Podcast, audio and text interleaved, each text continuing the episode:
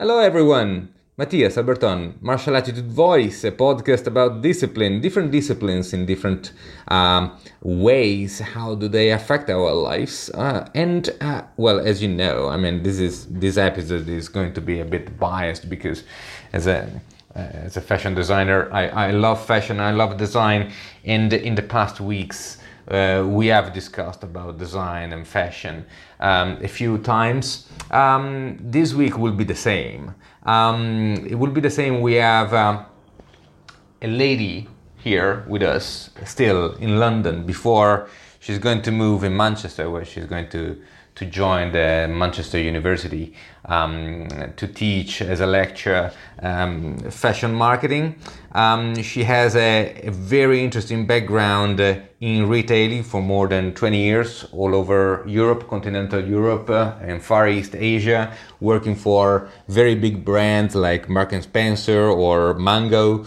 Um, and uh, lecturing at the Istituto Marangoni. So, is with us uh, Barbara Nigo. Hi everyone. Hi Mattia. How are you? I am very fine. But what about Manchester? Yeah, it's uh, absolutely happened very, very fast. Is one of those things that happen all of a sudden, but for the best. It's the the move and the transition that um, I was hoping for a long time. Um, I will have the opportunity to settle uh, my career change that I've been actually working on for over a year and a half. I actually left 17 years of corporate career one month and a half before the pandemic stroke. So, January 2020, I stepped down. Uh, from my safe corporate job uh, to follow my passion for teaching. Uh, obviously, little did I knew that the pandemic would would strike. So clearly, it's been an incredibly challenging journey throughout last year and this year, um, but it's been extraordinarily rewarding. Uh, I started to collaborate uh, as a guest lecturer both for London College of Fashion and Istituto Marangoni. Then May this year, I saw this uh, vacancy and I saw the opportunity to actually solidify with a full time lecturing role uh, at Manchester Metropolitan University. So, yes, I'll be moving in about a couple of weeks and starting my new journey. So, I'm leaving London after 17 years and moving to Manchester. Now, I do have two questions for you today. Um, and they, of course, revolve around the idea of fashion. But um, fashion is. Uh, is a big chunky word. It's a bit in the middle of everything most recently. And most recently for me is uh, the last 60 years, say. So the question roughly goes like uh, what actually is fashion? Interesting question uh, is a similar question that I posed to my students in one of my first lecture of fashion psychology, actually.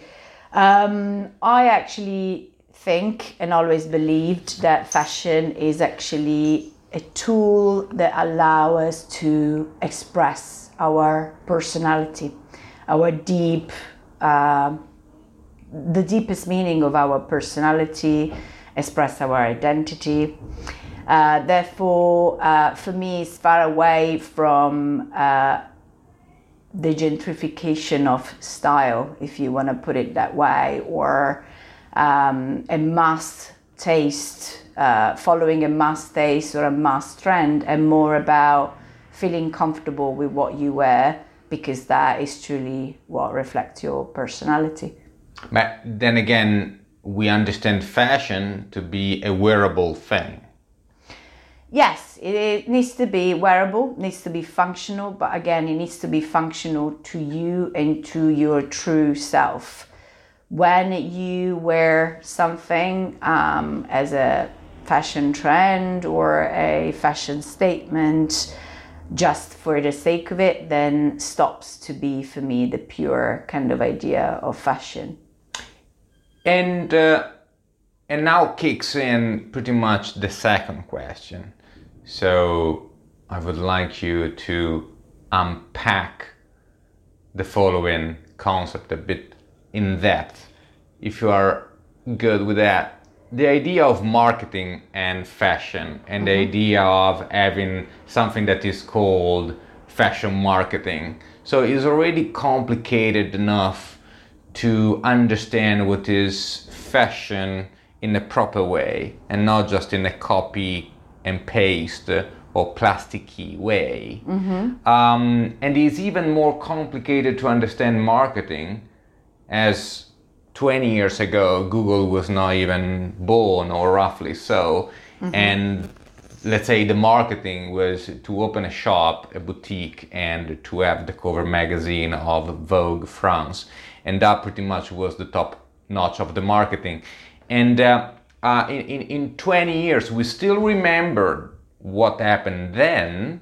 We still have uh, a Vogue Paris and a Vogue New York, and and we still have everything else that has been created in the meantime. And we we we seems not to get even enough. I mean we can't get even at the bottom of the barrel let's say. So what are actually you're teaching about what's this fashion and marketing thing that you're talking about I think uh, throughout this year, my aim when teaching fashion marketing was actually really taking the students through a little bit of the chronology that you talked about.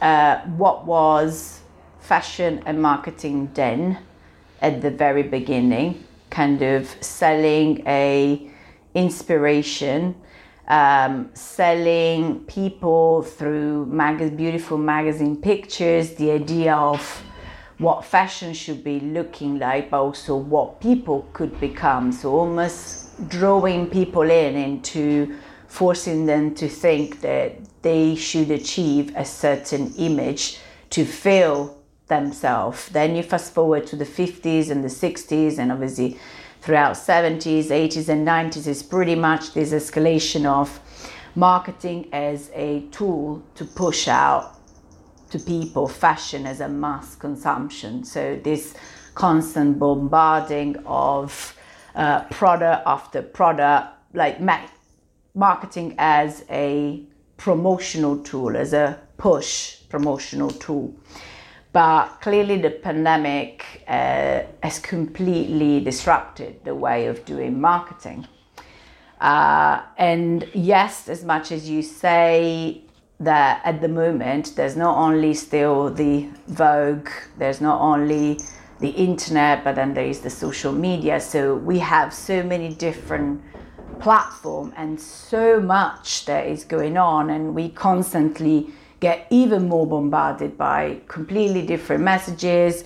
Everybody play into the big game of social media, but after all, what has truly changed and shifted, and this is where it reconnects to a bit of my initial answer to you, is that a company right now to successfully do fashion marketing or to produce fashion marketing messages that will truly resonate with customer it will need to be first about listening to customers understanding customer understanding also the shifts in consumer behavior and sentiments that has happened throughout this past year and a half and really almost involve the customer into building that message on one side. And on the other it's about understanding the customer identity and personality and reaching out to them with a message that can truly connect with their personality. So the huge shift that we're seeing is from push out message into include customer involve the customer connect with the customer into with majorly an empathetic message. If there is an empathetic tone uh, into a marketing message at the moment, if there isn't uh, inclusivity, if there isn't um, almost like the awareness showing that a company is fully aware of what's going on in the world right now from all like angles from the me too movement to obviously black lives matters to important, obviously, the buzzword of sustainability, but it's not only an, a buzzword, it's now become imperative for company to play, companies, sorry, to play into this message. All of this now is becoming the new variances that are need to be considered to build a marketing message. So we're going from before into we don't care about the customers, we just need to sell them something to we have to care about what customers think.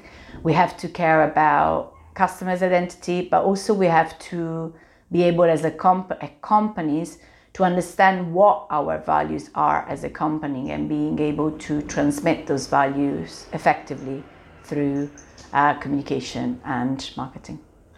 Now, you have spoken one word more than once in this your reply to my question about how marketing in fashion applies. Um, and uh, the, the, the word you've spoken is identity. Is the identity of the fashion, so it's the fashion identity, which is made by concept design, which is made by wearability, meaning, uh, um, commitment, social commitment, impact, um, agreeableness uh, towards big topic of the production and supply chain, blockchain, and so forth. And then there is another identity you have spoken about, which is the identity of the customer or the client or the people or the person, the individual person who is going to purchase that piece of fashion and possibly also use it, also wear it. It's very interesting for me to ask what you think about the shift between, you know, I made this bag, I made this uh, jumper, I made this skirt. And my idea of fashion is to create a pink shirt, a mini skirt, um, a hat, um, whatever it is, my idea, then I put it out there and then someone will pick it up. Now, my job back then was to magnify my voice so that as mm-hmm. many people as possible were at least aware of my hat being there and possibly to reach out in a shop. Now, of course, there is a big um, transition towards the digital, so maybe the physical shop is not there as much as before uh, or has been shifting the, the, the, the, the, the, the purpose of it. But however, the, the communication in and out from the fashion is also getting a bit dry, don't you think? Because in order to sell anything we have to contact the right person. But because we because of digitalization we know more about people than we ever known before we tend to create products that the people want. And therefore the process of creating fashion and to have a true fashion identity is a bit dried up because you are more relying on the identity of the clients in order to create the identity of the fashion. Don't you think so? Um, I kind of agree in a way. Uh, I agree to disagree, I guess. Um, in a way, you're right. There is always the risk that uh, you're because you're producing something that truly fits the customer need or the customer identity, then there is potentially the risk of everybody producing or like similar things or every like as you say kind of the message of fashion as ultimate fashion diluting. At the same time though i feel that to be able to achieve back what fashion initially used to be, which is this kind of like piece of art or inspiration and like ultimate like creature, I think we need to go through this passage. I mean, certainly right now it's not an option anymore to just mass produce and mass produce uh, and send out to customer for them to purchase. Customer have become more aware, therefore we have to take into consideration their opinion.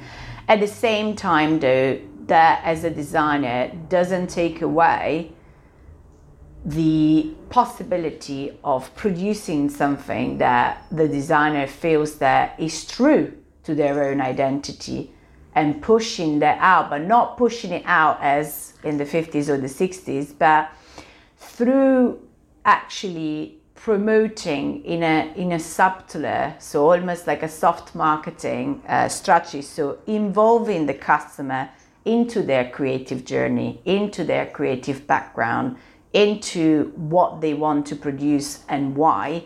That's how making the customer part of their journey, the behind the scene, the story, the human story behind the brand, the values, the creative process. This way, involving and connecting the customer, you'll be able eventually to still conceive something that the customer wouldn't have thought that they potentially would fit their personality or would fit their identity, but because they recognize eventually in your values as a brand, they connect eventually with your values as a brand, they'll be able to look at your product and actually willing to purchase it. It's a long process, but it's a soft marketing strategy that it's ultimately going to win in the long term in the current situation. But that doesn't take away, of course, we still have got people buying from Pretty Little Things, Boohoo, Primark, like that. Unfortunately, is not going to change. It's a, a dog biting his tail. There was a, a, very interesting article this weekend in the Financial Times, and actually was tapping on one of the topics I covered last week in a talk. And the dog biting his tail, it's about there's always like on one the one side of the the coin is big brands, big medium brands that will constantly produce and they will constantly produce because people are willing to buy it and the more people buy it the more like they produce. Being able to make an impact on sustainability it won't really truly change until people stop mass consuming and start actually like in a way when you know we're coming from italy like back in the days my parents are from two generations behind mine. So the sunday dress buying that special thing that you would only buy on Sundays and probably purchasing one good item that you would wear it for years after years after years. Of course, I'm not saying we need to go back to that, but certainly one of the key shifts into truly playing a part in sustainability it's about shifting like customer consumer behavior into uh, consuming less and buying more high quality, more sustainable design, but not not only from a supply chain, of course, a material perspective, but sustained in the sense that they really last longer. Thank you, Barbara. Thank you very much for having me. Absolutely, pleasure, and thank you for sharing. Um, so we will meet again in, in Manchester, I assume. Absolutely, it will be a pleasure to carry on connecting and playing a, a role in your beautiful project. Thank you so much. Actually, uh, thank you to all the listeners to the podcast. So follow Barbara. Uh, you can follow her on uh, LinkedIn for sure. You will find the link in the description below. You keep in touch with her and asking her about fashion and fashion marketing, and she will reply, I'm sure. And uh, you can uh, share this contact to the people you might think might be interested and touched by it. And uh, you can get in touch, drop an email, drop a text, uh, make a follow on Instagram. Uh, Martial Attitude is there, and you can support the project of Martial Attitude Training for Visually Impaired and Blind if you like on the Patreon page. Last but not least, of course, keep in touch.